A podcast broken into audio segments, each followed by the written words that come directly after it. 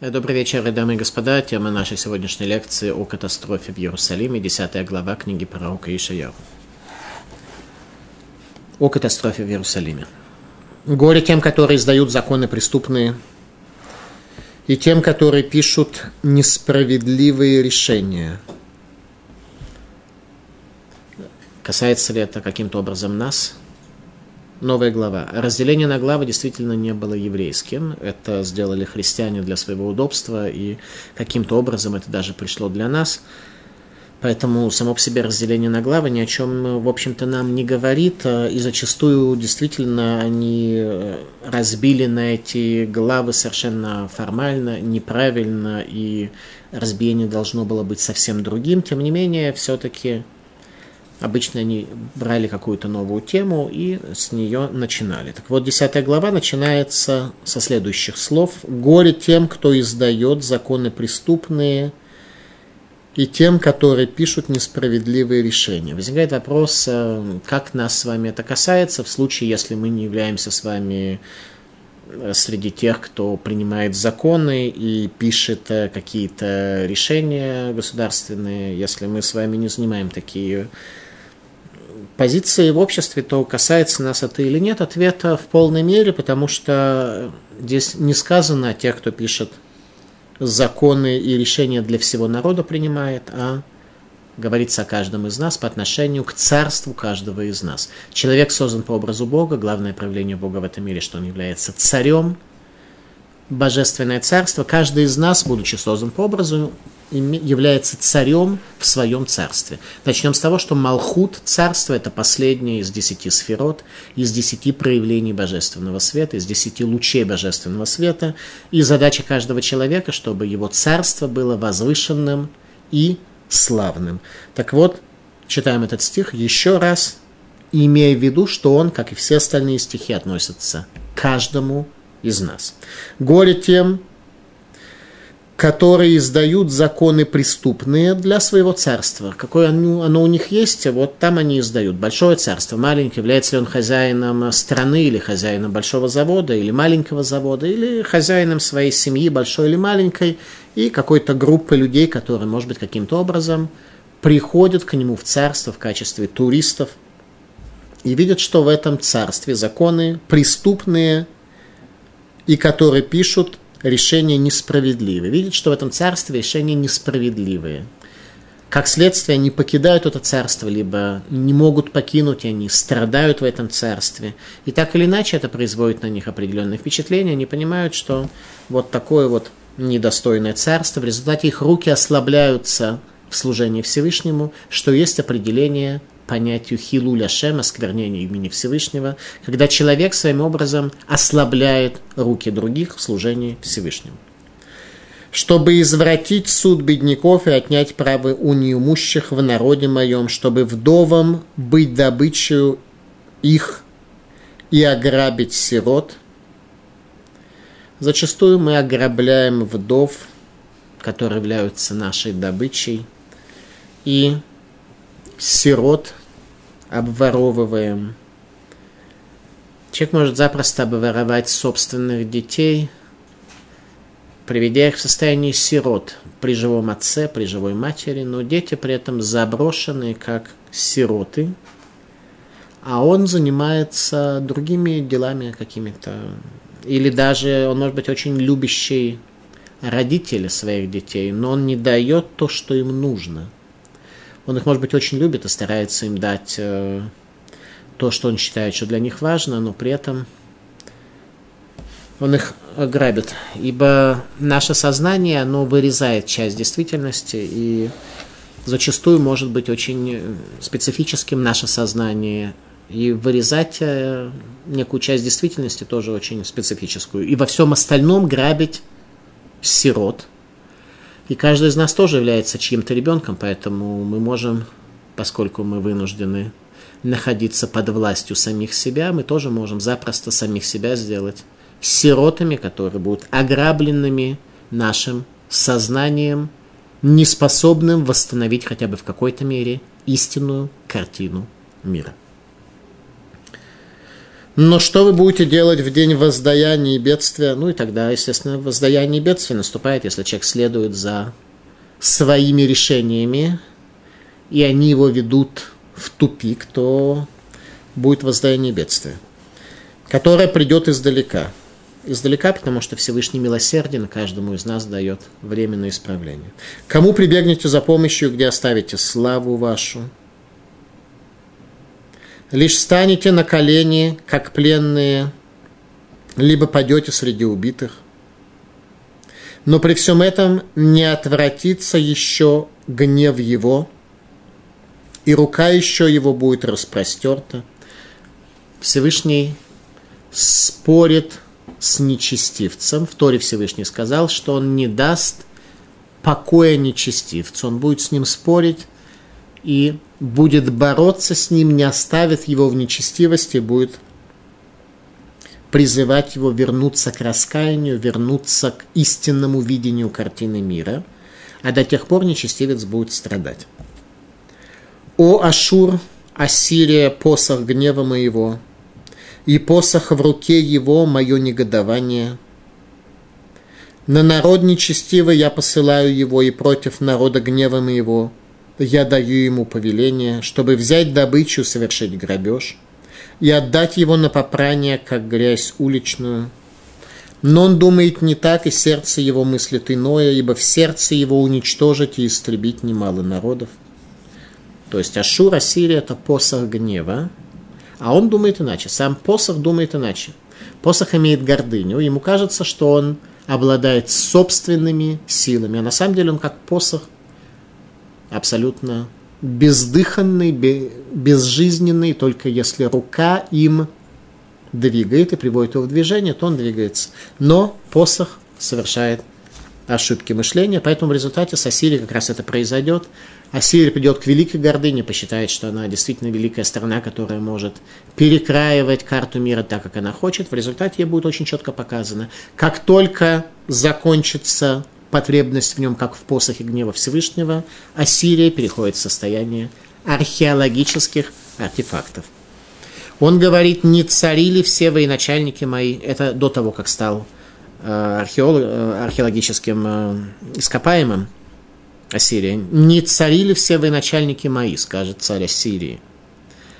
Ведь скально стало то же, что с Каркемишем, и с Хаматом то же, что с Арпадом, и с Шамроном то же, что с Дамеском, то есть все захватили. Как рука моя владела царствами идольскими, у которых кумиров больше, чем в Иерусалиме и в Шамроне.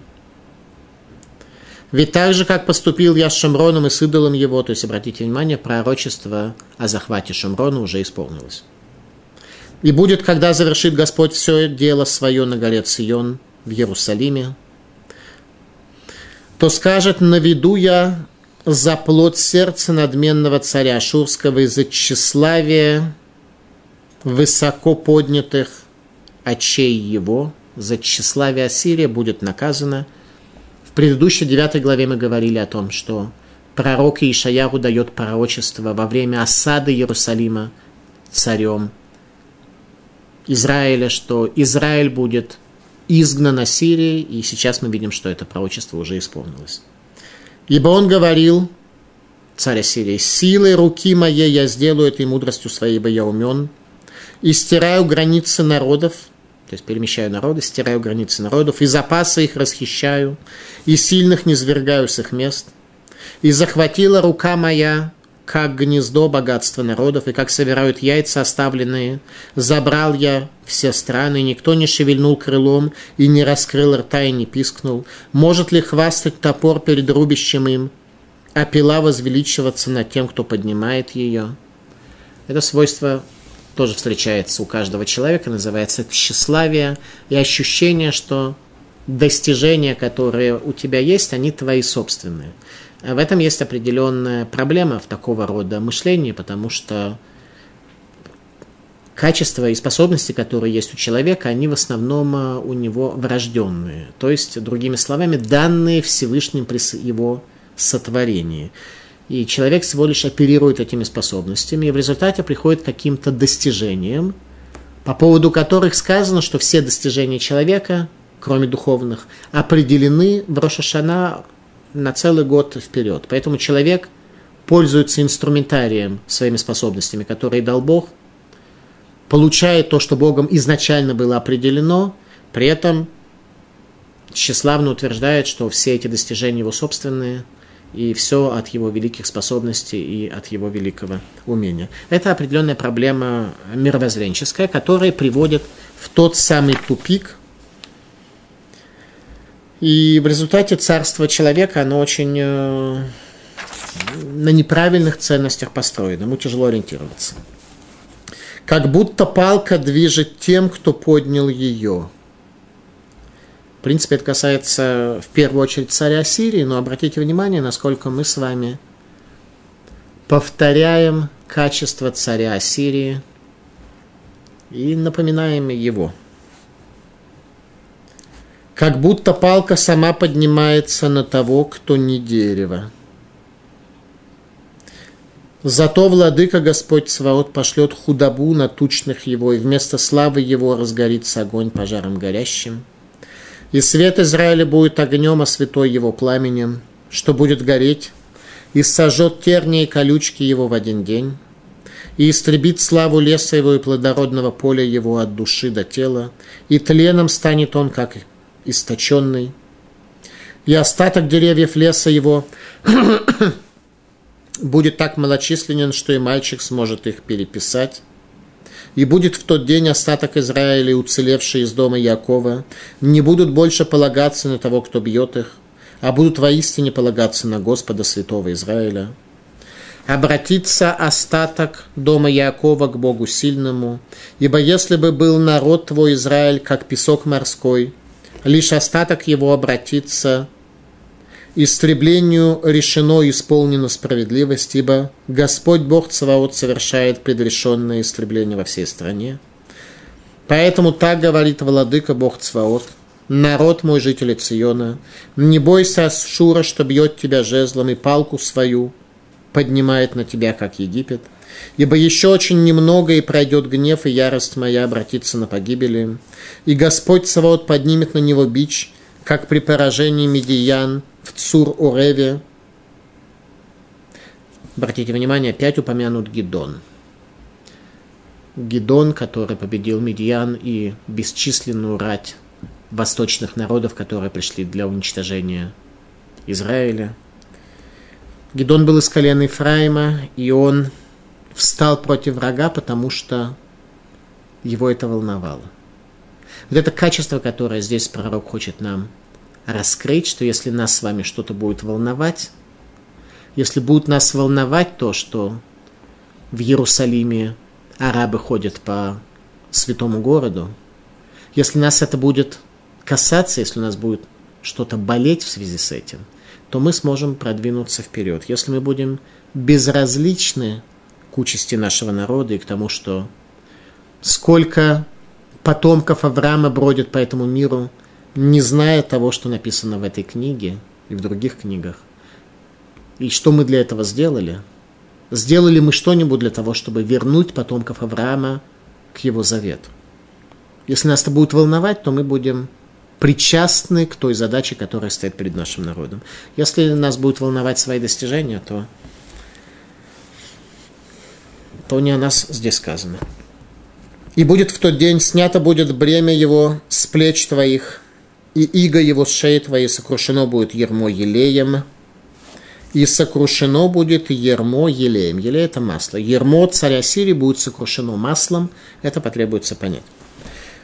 Он приходит в Аят, проходит через Мигрон, в Михмаше складывает запасы свои.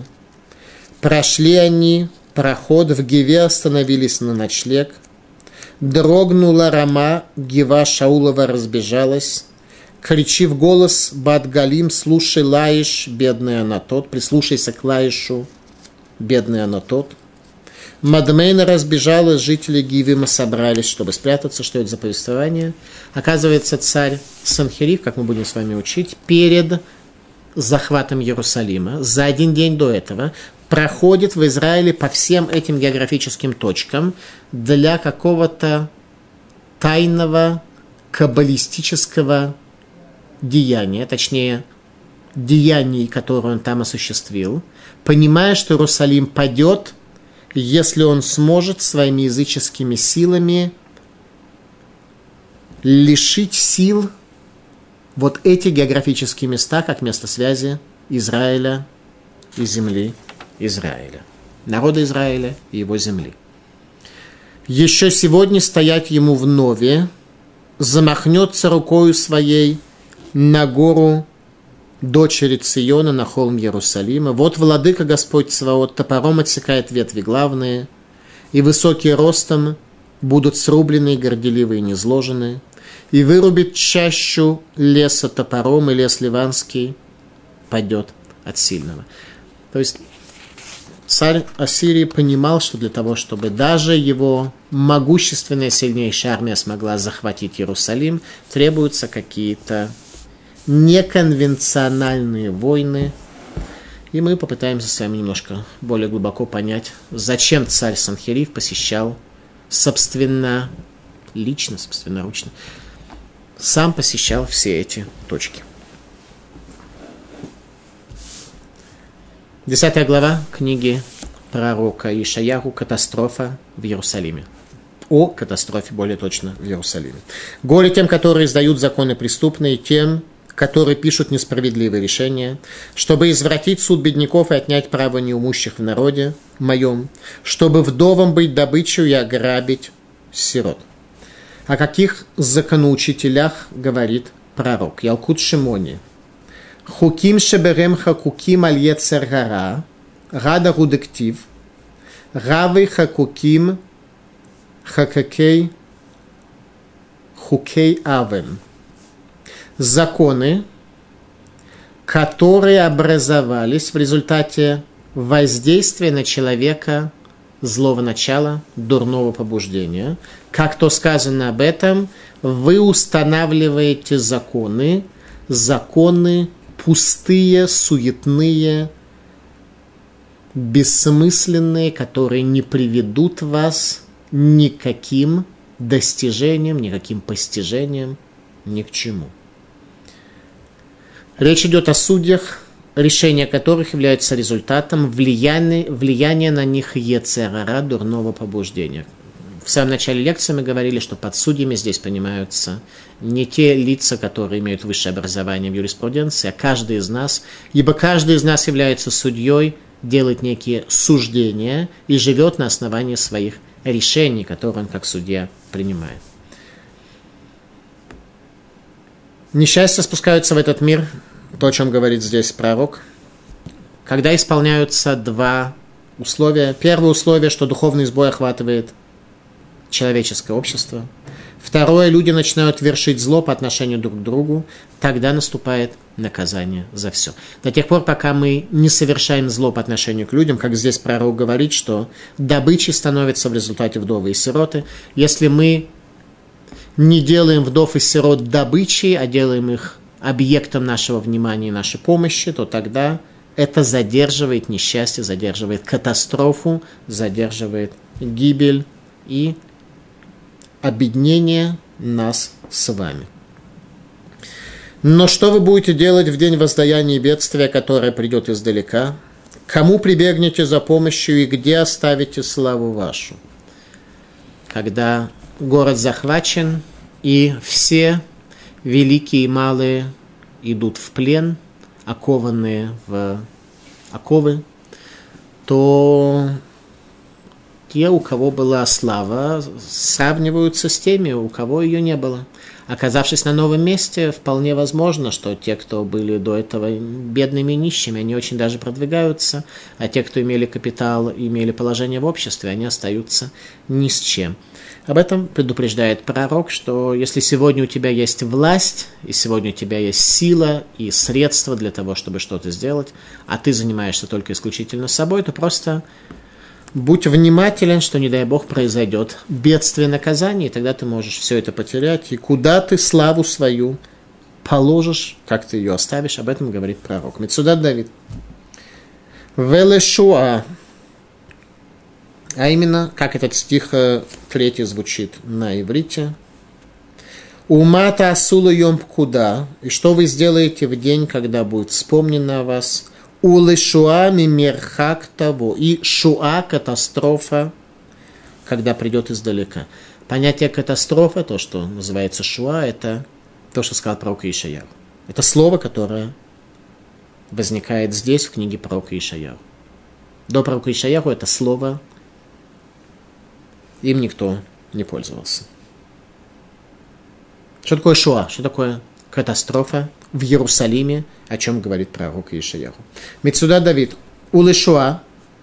Леэт того алехем, тогда, когда придет она к вам. Рахошех мимирхак, придет тьма издалека. Сюда Давид говорит, что шуа катастрофа является результатом возникновения тьмы. На прошлой лекции, 9 глава, мы с вами говорили, народ, ходящий во тьме, увидел свет великий. С этого начинается глава, что тьма.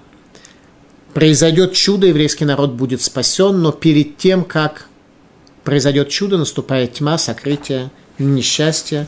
И сюда Давид объясняет, что первым и необходимым элементом наступления катастрофы является тьма на небесах. Везе Мелахашур, и это небесное явление, которое будет сопровождать приход царя Ассирии в Иерусалим. Вана Тазву, куда вы пойдете?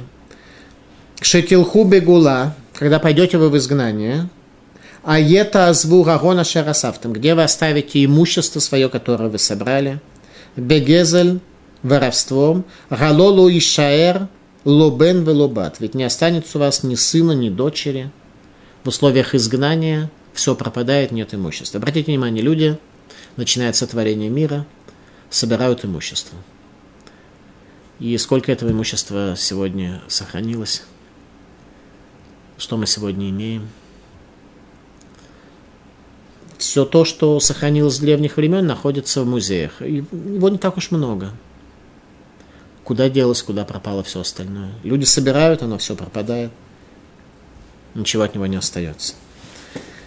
Зачастую стремление к приобретению, накоплению становится пристрастием, заслоняющим человеку видение истины и другие задачи, которые перед ним стоят, и человек накапливает и накапливает, и продвигается в сборе средств, и каждый день у него есть какие-то определенные достижения, и он а, живет этими достижениями. А душа иссыхает все больше и больше, потому что ни к чему это не приводит. Мецуда Цион, Улышуа и катастрофа, иньян хоших аспект тьмы. Катастрофа происходит тогда, когда в этом мире тьма, когда Всевышний вынужден скрыться от человека, который оттолкнул его, говоря, что он будет жить самостоятельно. Царь Давид в Таилим предупреждал о такой возможности.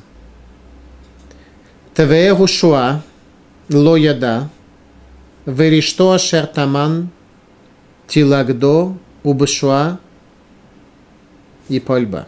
Я совершил ошибку сегодня в лекции. Я сказал, что царь, что пророк Ишаяху первый, кто слово Шуа упомянул, упомянул. Это была моя ошибка. До него это сказал царь Давид в псалмах.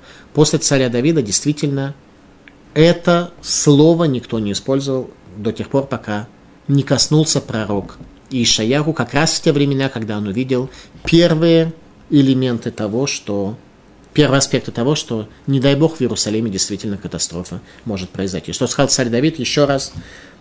Твееру шуа, ло еда, веришто ашер таманти лагдо шуа и пальбо. И придет на него гибель внезапная шуа. Переводят как гибель внезапная, в том числе. И сеть его, которую он скрывал, уловит его самого, на погибель свою попадет в нее. Гибель внезапная шуа, когда милосердие Всевышнего закончится, и вдруг человек увидит, что внезапно пришло ему наказание, потому что он не обращал внимания ни на тьму, ни на то, что Всевышний боролся с ним, не оставив его в нечестивости. Ему все казалось нормально, и все терпимо, и все хорошо, и вдруг э, неожиданно для него происходит э, катастрофа. Но если бы он умел понимать и читать события, которые происходят в этом мире, то для него бы это не было бы внезапно. Шуа лашон хурбан, Хазаль говорят, что шуа выражение разрушения, а альмити насу лазрак, кому вы будете обращаться за помощью, гакодыш баруго и ноба из Радхем, ибо Всевышний не помогает вам, ибо вы недостойны его помощи. Говорит Раши, шуа, хошера мехасейд гарец, тьма, покрывающая землю. Итак, царь Давид предупреждал об этом перед строительством храма, что не дай Бог, если человек не будет возвышен, то катастрофа может в этом мире произойти. Царь, пророк Ишаяру, говорит об этом в своей книге, что первые признаки катастрофы наличествуют в мире. Лишь станете на колени, как пленные, либо падете среди убитых. Но при всем этом не отвратится еще гнев его, и рука его еще будет простерта. О, Ашур, посох гнева моего, и посох в руке его мое негодование – на народ нечестивый я посылаю его, и против народа гнева моего я даю ему повеление, чтобы взять добычу, совершить грабеж и отдать его на попрание, как грязь уличную. Немножко давайте разберемся с Ассирией, что об этом говорят наши мудрецы. Раши. Равой Ашур Шаветапив, что Ассирия будет э, посохом гнева моего, посохом, который бьет, и посохом правления, посохом гнева моего. Лемиме кедем, Мишеневра Олам, Алтаба Махшава. С древних времен, прежде чем был создан мир, поднялось это в мышлении Всевышнего, что Ассирия предназначается в качестве посоха его гнева.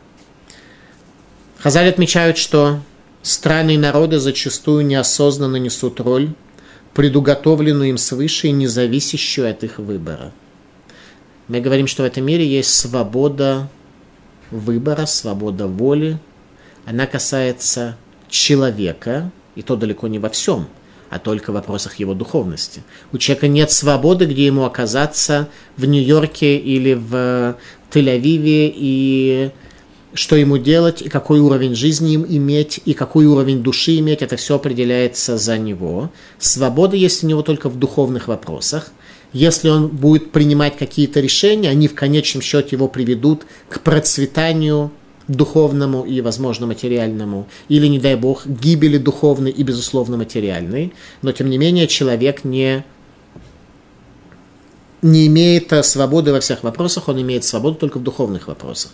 А вот нигде не сказано, что нации и народы имеют свободу каждый человек внутри нации имеет определенные свободы, а нация в целом ей что-то предписано. Так вот здесь как раз пророк говорит, что Ассирии еще до сотворения мира предписано быть посохом гнева Всевышнего, наказать еврейский народ за духовный сбой. Малвим. Гавой Ашур и является Ассирия. Гавой Ашур Шеветапи Ассирия является посохом гнева моего. Лахара Лумар, Гало Ашургу Рак Шеветапи, что Ассирия всего лишь посох моего гнева. Гу Эйн Ло Мимшала Маацмо. Нет у него правления самого по себе. Не, в собс... не благодаря собственным заслугам пришли они к правлению, а только благодаря тому, что я их э, создал. Рак Апи Натан Беядо Шевет Гамушель. Только гнев мой, посохом которого является Ассирия, дал ему Э, посох правления, шалидей шахарафи аль-гамим, натати бы я дошевит лахривам, что поскольку поднялся мой гнев на народы, то дал я посох Ассирии для того, чтобы разрушить их. Ассирия сама так не считала, они весьма высокомерно оценивали себя и свои достижения. И как только захватывает Ассирия 10 колен и пытается захватить Иерусалим, ей это не удается, обращается Ассирия в археологические ископаемые для того, чтобы подтвердить эти слова пророка Ишаяу. Но он думает не так, Ассирия думает, конечно, не так. И сердце его мыслит иное, царя Ассирии и народа. Ибо в сердце его уничтожить и истребить немало народов. Они это весьма охотно делают, они эту роль посоха исполняют весьма охотно, в них была заложена программа, они с радостью несут э, э, такое уничтожение всему этому миру, им кажется, что все хорошо. Он говорит, не царили все военачальники мои, что я такой великий народ, у меня все военачальники вообще являются царями, губернаторами своих областей. Ведь стало с Кально тоже, что с Каркемишем, и с Хаматом тоже с Арпадом, а с Шамроном тоже, что с Дамаском. Захватили множество земель и изменили все положение на Ближнем Востоке. והוא לא כן ידמה ולבבו,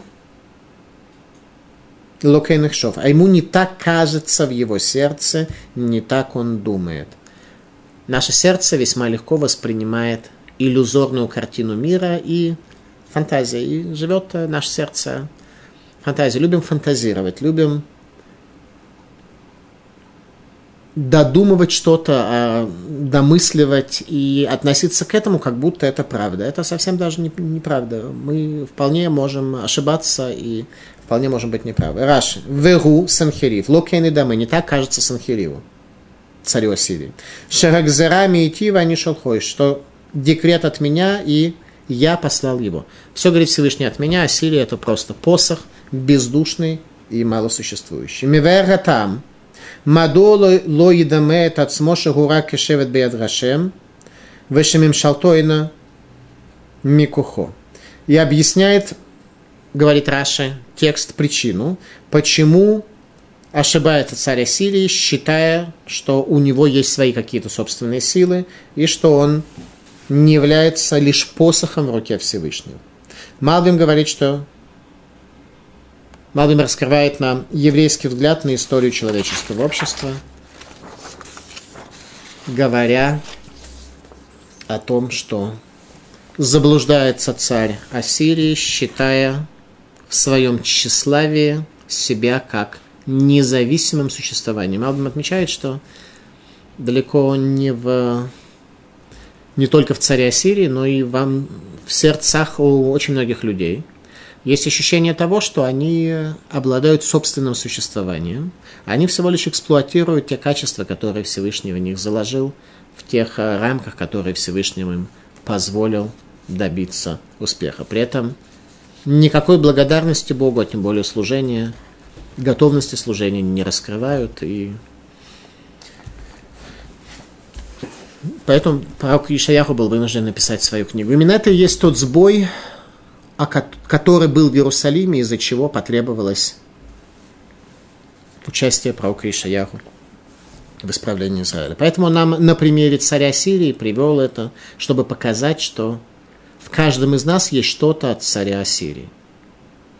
Да, в книге Мусара «Дома учения в Кельме», э, книга «Основы знания», которая описывает основную школу Мусара в Литве, в небольшой э, деревне Келем. Э, сказано следующее. Зачем в Торе так подробно описывается все, что касается египетского фараона? Был такой человек, которому было показано 9 казней. Наконец, десятая исполнительная, когда уже он э, вынужден был евреев отпустить. Зачем нам все это так подробно написано?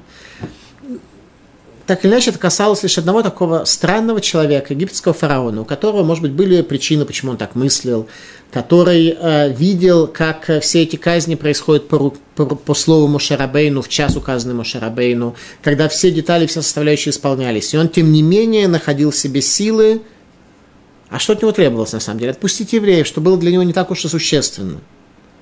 На какую уступку такую уж он должен был пойти – отпустить евреев, чтобы они служили Богу в пустыне. Он был готов уничтожить свою страну, но евреев не отпустить. И возникает вопрос, кому это вообще интересно? Зачем все это написано, в принципе? Нас-то с вами как это касается? Ответ очень простой. В каждом из нас есть фараон. В каждом из нас, так учили в доме учения Мусара в Кельме, что у каждого из нас в, нас в нас есть этот самый фараон. Только фараон делает это открыто. А у нас есть подсознательные элементы, которые мешают нам, но которые работают так же, как египетский фараон. Мы тоже видим в этом мире явления, открытые нашему глазу, и мы продолжаем отрицать их казнь за казнью, наказание за наказанием. Постоянно встаем на те же самые грабли. Простите за пример из э, русской классики. Встаем каждый раз на те же самые грабли и каждый раз объясняем это случайностью, что в этот раз – когда я встал на граблю, грабля отреагировала следующим образом на мое нажатие. Но это случайность, потому что на самом деле грабля должна реагировать иначе. В каждом из нас есть фараон. Так учили в Доме учения Мусара. Книга «Основы знания» Рав Моше Розенштейн, Машгиих из Ломжи, который учился в Доме учения Кельми, написал о своем Доме учения. Как рука моя овладела царствами идольскими, у которых кумиров больше, чем в Иерусалиме и в Шумроне. Также поступил я и с Шамроном, и с идолами его, так поступаю я с Иерусалимом и кумирами его. Это лозунг Санхерива, что он все захватит. Мидраша Раба. Коль Миша Хая Мевакеш Ликах Лу Авудат Лилим, Хая Гулех Ли Рушалаем Шинемар, Упсилереми Рушалаем Мишамрон. Каждый, кто хотел качественных идолов в те времена приобрести, он ходил в Иерусалим, как то сказано, что идолы тогда приобретались в Иерусалиме и в Шимроне. Они были очень качественны, хорошо делали. В Иерусалиме был представлен самый широкий ассортимент продукции по данной тематике. Евреи оказались ведущими экспортерами языческих аксессуаров по всем странам народов мира. Они сами при этом э, в Иудее, во всяком случае, не пользовались этим, но весьма охотно бизнес есть бизнес, это проводили. Таким образом, в Иерусалиме оказался духовный сбой. Галаха говорит однозначно, что любая вещь предназначена для идолопоклонства, а сура берана запрещено получать любую, любую пользу от нее. Если ты шел по улице и нашел языческий объект, предназначенный для служения, тебе запрещено его продать, запрещено его подарить, потому что язычник начнет лучше к тебе относиться, будет благодарным. Это уже какая-то польза. Только подлежит это уничтожению. Говорит Раши, Кашер Аситил Шомрон, что так же, как я сделал Иерусалиму, поступлю я с Иерусалимом и кумирами его. Кто это говорит? Зе Ямер Лахарши их вошет Шомрон. Это будет сказано после того, как он захватит Шомрон, согласно Раши, это не исполнилось еще, но исполнится в дальнейшем. То есть это, согласно пониманию Раши, не описание того, что произошло после завоевания Шамрона, а пророчество о том, что когда завоюет Шамрон столицу Северного царства, Хашвер, э, Санхерив, царя Сирии, тогда он будет говорить, что захватит также Иерусалим. А причина захвата то, что Шамрон и Иерусалим полны идолами. И будет, когда завершит Господь все дело свое на горе Цион в Иерусалиме, то скажет, накажу я за плод сердца надменного царя Ашурского из-за тщеславия высоко поднятых очей его. Когда Санхериф закончит всю свою работу, все, что ему определено, он больше не нужен, и он пропадает из э, истории. Закат Великой Ассирийской империи и завершение карьеры царя возле стен Иерусалима. Раши. Вераяки и и будет, когда он исполнит все это. Аваль ло раяк моше дима. Эле мяхар шигмора кодыш бегует коль маасеру. Не будет это как он фантазировал в своем сердце, что Ассирия – это объективная реальность, э, мощная, сильная страна, которая будет вечно править миром, но будет так, как захотел Всевышний. Венекматоба Израиль и ненависть его Израиля Ассирии не будет вечно. У Бекцера Иуда умиото умиота Ира и канубней цион Верушалаем лашув элай одела мелахашур кило бекухогавар. И после того, как страх от армии Ассирии проникнет в сердца сыновей Циона и Иерусалима, тогда царю Ассирии будет ясно объяснено, что Лобы Кохо Гавар, не силой своей он побеждал. Еврейский народ сделал шуву благодаря великому и праведному царю, царю Хискиягу. оказался достоин чуда, и чудо произошло. В Талмуде в трактате Сангидрин приводится, как произошло это чудо, что 185 тысяч солдат армии Ассирии осаждали Иерусалим, и Всевышний сказал ангелу Гавриэлю, когда пойдешь, дословно, делать фрукты спелыми, влиять на процесс спиления фруктов, так по-русски сказать нельзя, то есть мы отсюда учим, что фрукты не сами становятся, становятся спелыми, а это результат некоторого, в том числе и ангельского воздействия. Всевышний говорит, когда пойдешь делать фрукты спелыми, ангелу Гавриэлю, займись ими. И ангел Гавриэль заодно занялся и 185 тысячами солдат, окружавших Иерусалим. Он раскрыл им уши, и они услышали, как ангелы восхваляют Всевышнего. И умерли. И весь еврейский народ был тогда свидетелем того, что произошло. Это вошло в историю. Со всего мира пошли послы, приехали с подарками в Иерусалим в связи с этими грандиозными, необычными событиями. А мы об этом даже не знаем. А некоторые услышат это и подумают, верить ли тому, что я говорю, в аспекте простого исторического факта или нет. Все, кто были в Иерусалиме, были свидетелями этому и передали из поколения в поколение – Передали конкретно, мы знаем, кто кого был учитель до тех самых времен. Мы действительно народ, который в своей жизни испытал чудо, а Сирия оказалась действительно посохом гнева Всевышнего, ветуло и не более того.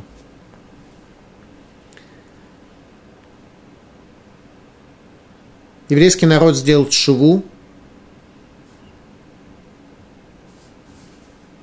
оказался достоин чуда, это чудо произошло. Ангел Гавриэль заодно, когда проходил по земле, для того, чтобы повлиять на процесс спиления фруктов, раскрыл солдатам и офицерам армии обороны Ассирии уши, они услышали, как ангелы восхваляют Всевышнего и скоропостижно скончались возле стен Иерусалима по собственному желанию.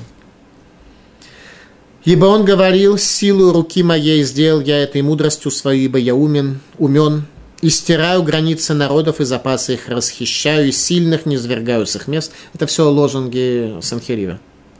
И захватила рука моя, как гнездо богатства народов, и как собирают яйца, оставленные Забрал я все страны, и никто не шевельнул крылом, и не раскрыл рта, и не пискнул. Это все э, царь Ассирии говорит о своих воззрения царя Санхирива на роль своей личности в истории. А личность его была безжизненным посохом в руке Творца.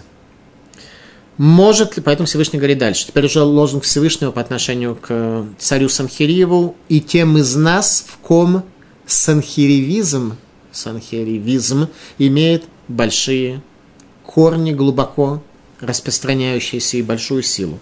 Может ли хвастаться топор перед рубящим им, и пила возвеличиваться над тем, кто поднимает ее, как будто палка движет тем, кто поднял ее, как будто палка сама поднимается на того, кто не дерево.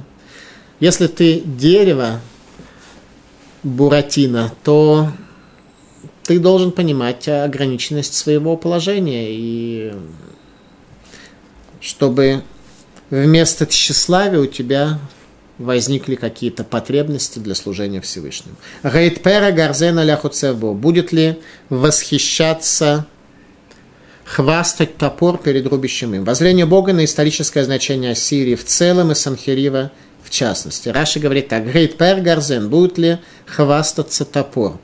Ракодыш Барагу умер. Лога ялыха Лагид галель безот, кинха эла гарзен шели вани беха.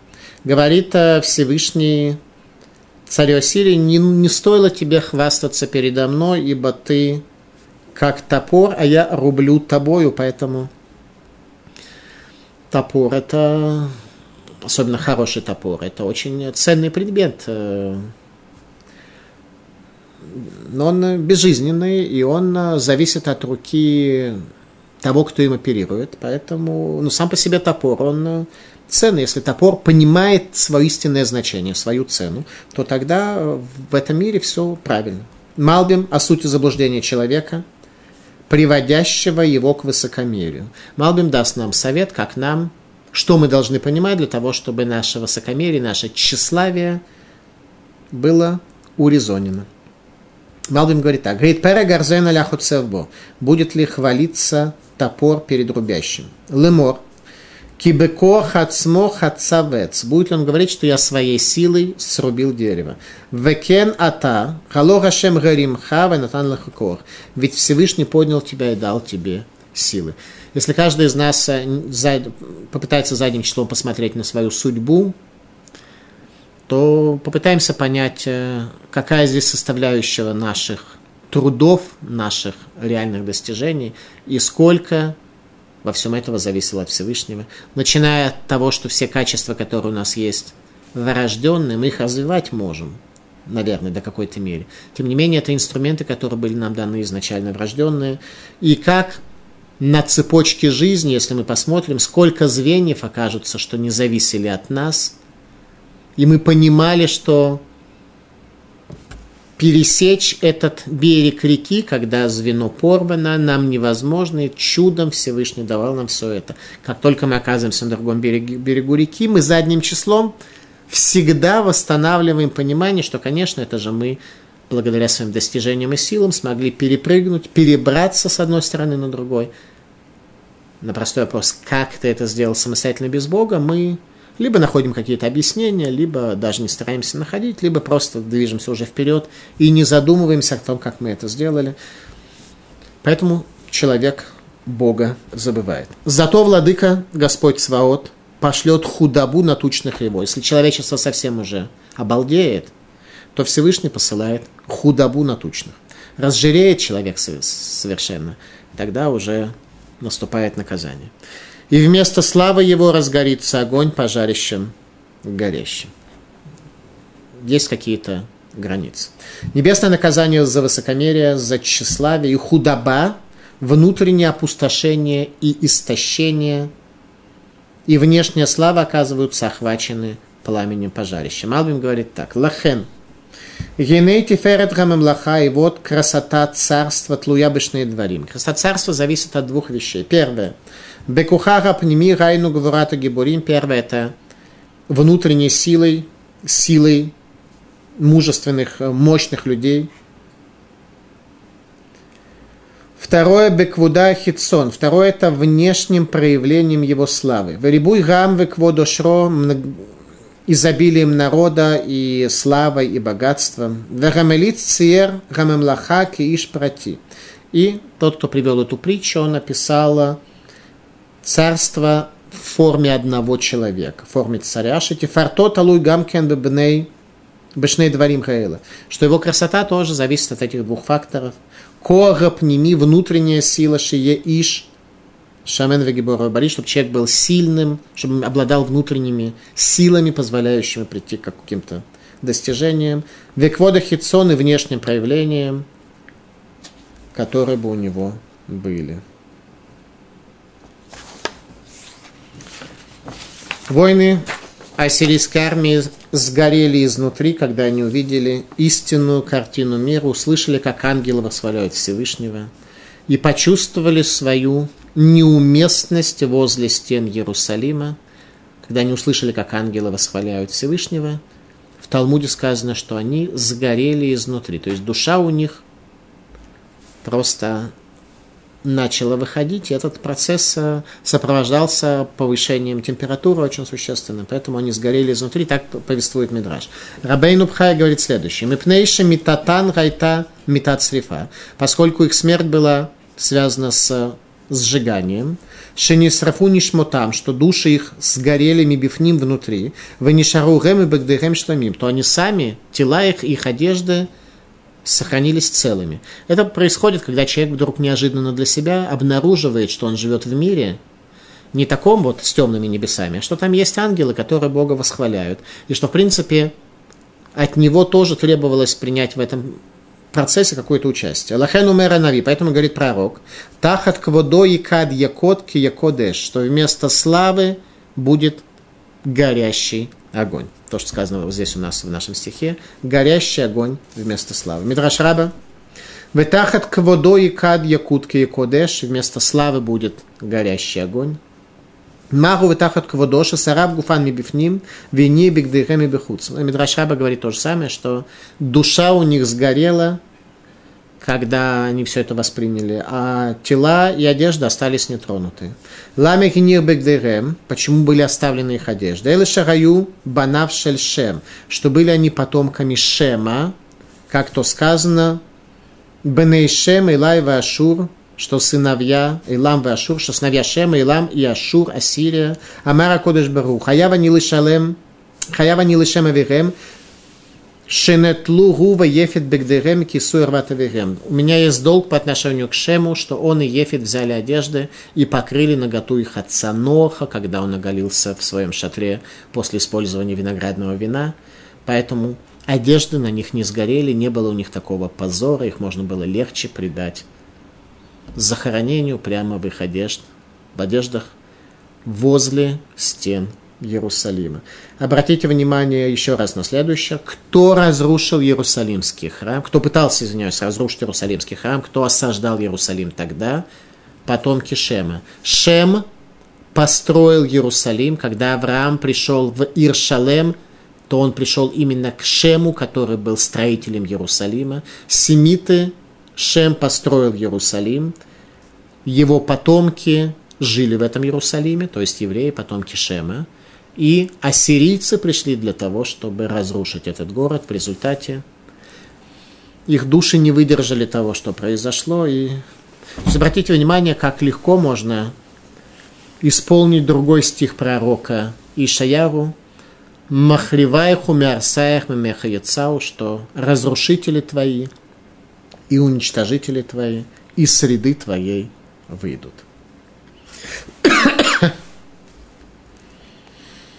И свет Израиля будет огнем, а святой его пламенем, что будет гореть, и сожжет терни и колючки его в один день.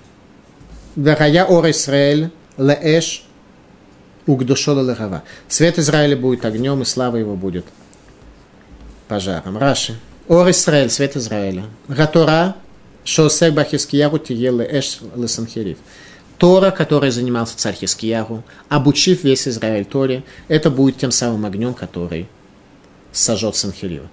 Этот принцип сформулировал великий прадед царя Хискиягу, царь Давида, сказав следующие слова «Лы Давид Гашем Ури Ишими Майра» Давиду Всевышний, свет мой и спасение мое.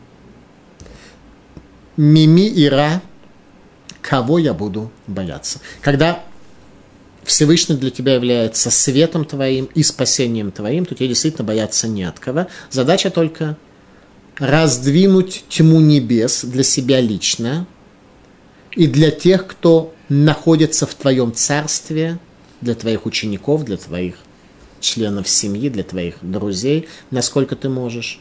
И показать им, что Всевышний является действительно светом моим и спасением моим, тогда тебе бояться будет действительно не от кого при условии, что грех не отделяет человека от Бога. Ялкут Шимони, Давид Гашемури Вейши, Давиду Всевышний свет его и спасение его. Зе Шамара Катува Гая Ор, Исраэля Эш. Это то, что говорит стих, что и станет свет Израиля огнем. Бенохекша Баулам Адам Мадлик Ганер Бемавой. О воплотин шело шема яхоль ломар плони шего рави штамеш лоро плони шагу сони лоиштамеш. Обычно человек, когда он в темном переулке зажигает огонь, он не может сказать, что те, кто любят меня, друзья мои, пусть пользуются этим светом, а те, кто ненавидят меня, мои враги, пусть этим не пользуются. Обычно человек этого сказать не может. Но Всевышний зажигает в этом мире огонь. Те, кто любят его, изучающие Тору, видят этот свет. Нечестивцы этого света просто не видят и не могут следовать за его светом. Это некая особенность того света, который называется светом религии, светом ясного видения Бога. К этому нужно прийти, над этим нужно работать. 18 стих. «И истребит славу леса его и плодородного поля его от души до тела, и тленом станет он, как источенный, говорит Малбим. Вераяк и масас насас, что он весь э, тленом станет, Гамра Носезгу Санхерив, про процесс тле, тленения, про процесс образования тлена, говорит Малым, что это касается Санхерива, Ганусенес Ламим Ламилхама, который будет созывать все народы, подчиненные ему для войны с Израилем. Вегамгу и ебесов кемасус ведавара немас. И он, в конце концов, пропадет и превратится в тлен. Верая байомару ясур савло маль шихмо веало мяль цавареха вехубалёль мипней шомен. Будет в тот день э, снята будет осада ноша его с плеча твоего, и гнет его с шеи твоей, и будет побит гнет Санхерива маслом царя Хискияху. Говорит Радак, Вехая Байомахуй будет в тот день, в день спасения Иерусалима. Вехубаль Ольмипней Шомен и будет побит э, Оля э, гнет э, ермо Санхерива маслом. Оль Санхерив и Шахет Мипней Шемен Хискиягу, что гнет Санхерива будет уничтожен маслом царя Хискияху. И слово пророка следует, что гнет ассирийского нашествия был снят благодаря царскому маслу. Что это за метод удаления гнета царств народов мира? Об этом повествует Талмуд в трактате Сангедрин. Вехубаль Ольми Пнейшомен. И э, гнет будет уничтожен, устранен посредством масла. Что такое масло для еврейского народа? Мы не народа пищи, так что мы маслом пользуемся для еды, и не народ, занимающийся транспортом, поэтому маслом мы не смазываем колеса. Мы народ книги, поэтому масло для нас это источник света, это свеча масляная. Свеча царя Хискияру удалила ермо Санхирива. Это э, говорит Талмуд в трактате Санхедрин. Ама Раби Навха, сказал Раби Навха – Хубаль Ольшель Санхерив Мипнейшим Ношель Хискиягу, что ноша Санхерива, ермо Санхерива, гнет Санхерива, был удален маслом Хискиягу. Шарая Дулег Бабатек Несиоту Бабате Мидрашот. Масло царя, которое горело во всех синагогах и домах учения. Мааса, что сделал царь Хискиягу? Он установил закон о всеобщей учебной повинности, не военной повинности, когда нужно было воевать с царем, а учебной повинности. Весь народ поместил в Ешивы. В результате оказалось, что они сторожили город, и они защитили город, и город спасся. Нацхерев альпетах бета мидраш. Он воткнул меч, вонзил меч возле входа в дом учения, в Амар. Коль миша носек бетура и дакер бехерев. Каждый, кто не занимается Торой, будет зарезан этим мечом. То есть, кто экзамен не сдал, будет зарезан этим мечом. Конечно же, еврейский народ – это народ книги, а не народ меча, поэтому ни один человек не был казнен. Просто царь Хискияру этим образным примером показал нам, что изучение Тора – это то, что защищает стены Иерусалима. Не армия, он не послал народ учиться пользоваться мечом. Он сказал, что наше изучение Тора спасет город. И спасло. Тогда ангел Гавриэль стал воевать за нас, вышел на стены Иерусалима и пока делал фрукты спелыми, заодно раскрыл уши солдатам Ассирии. И сказал, что всякий, кто не учит Тору, будет зарезан мечом. Батку Мидан от Бершева проверили от Дана на север Израиля до Бершевы на юге. Велом отцу Амгарец и не нашли Амгарца, не нашли невежи. Понимаете, в еврейском народе есть такое понятие Бен Тора или Талмит Хахам, мудрец Торы. Есть понятие Амгарец. Человек с земли, он может быть Амгарец, хороший человек, у него может быть э, хорошие человеческие качества, он э, к иудаизму относится положительно, но он все равно остается человеком земли. У Бен Тура, э, мудреца Тора, могут быть даже какие-то недостатки, но все равно уже пришел в некое состояние Бен Тура. Это очень важно остаться любителем иудаизма – это плохо. Так вот, проверили во всем Израиле, не, не нашли невежды, ни одного ребенка, который не знал бы близко к тексту законы чистоты и нечистоты. Это поколение удостоилось великого чуда спасения. При таком духовном состоянии народа царь имел с небес силы, вести неконвенциональные войны против врагов Иерусалима. Урок истории на тему современной полемики в государстве Израиль.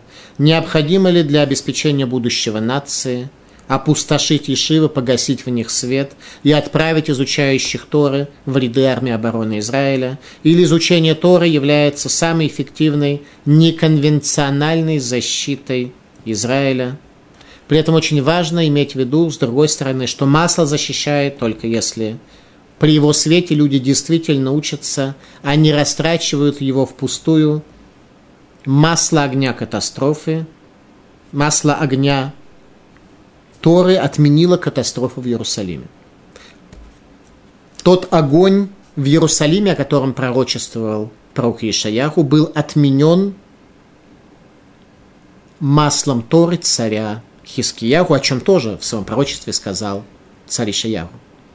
Наша тема лекции – катастрофа в Иерусалиме, катастрофа, которая не произошла из-за того, что Вехубаль Ор Мипней, Вехубаль Оль Мипней Шомен, и было побито ермо маслом, ермо царя Санхирива было побито маслом света царя Хиския. Тема нашей лекции Тема нашей лекции катастрофа в Иерусалиме. Катастрофа, которая не произошла. Пророк Ишаяху заранее знал, что эта катастрофа не произойдет, и поэтому пророк говорит следующее. Относительно попытки царя Санхирива захватить э, Иерусалим, как то сказано, что он прошел через все места, начиная от Геват Шауля, Рама, э, Аид, и, наконец, сам же пророк Ишаяху дает следующее пророчество. 30 стих. Царали кулех бад галим хикши вилай шания на тот – Сагали кулех, подними голос твой, Бадгалим, прислушайся к Лайшу, это лев, бедный Анатот. Анатот – одно из э, местечек, город Куаним в колене Бениамина. Он должен прислушаться к Лайшу, а Бадгалим должна в голос кричать. О чем идет речь? В книге Зора сказано так. Гайкра алькнесет Исраилитма. Относительно общины Израиля говорит этот стих, что Бат Галим, дочь волн, дочь скитальцев, те, которые были Галим, э, скитальцы, это дочь працев, она должна поднять свой голос и кричать, обратиться к Всевышнему в молитве и в раскаянии для того, чтобы Иерусалим был спасен. Если мы сегодня обратимся в плаче и в раскаянии, то сможем этого удостоиться. Талмуд Тратати Сангедрин, Царали Кулех Бат Галим, Навиху декамар лалекнесет Исраэль, цагалику лехбат галим, бетоша леврам Ицхак Яков, шасу мицвод кагале гаям, что бат галим, дочь волн, это дочь наших працев Авраама Ицхака Якова, которые исполняли заповеди, как волны моря. Ракши Вилаиша и прислушайся ко льву бедного на тот – продолжает Талмуд, кто это такие, что нужно сделать. Один стих. Один стих говорит, что во время осады Иерусалима подними голос твой, дочь працев, в молитве. И дальше говорит следующее, прислушайте, ко льву бедная Анатот. Город Анатот, город Куаним, городок, маленький городок Анатот в колене Бениамин. Какая у него роль? Ответ у него роль будет в следующий исторический период. Талмуд Рафати Сангедрин. Ракшиви Лайша, Мирай Лоти Стафи, говорит Талмуд. Этого царя Санхирива, Асилию не бойся. Эла и стафи мину выходне цара Раша, ну, опасайся на выходне цара нечестивого. Дематилька Ария, который появится как лев, лаиш.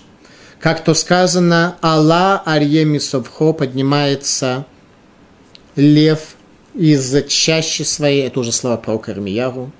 Май ания на тот, что означает бедная она тот. А тидер мияру бен хилкияру митнаве алами она тот. В будущем пророк Ирмияру, сын Хилкияру, первосвященник из города Анатот, будет пророком, который будет спасать еврейский народ в следующий исторический период. Еще раз пророчество царя, а, пророка Ишаяру,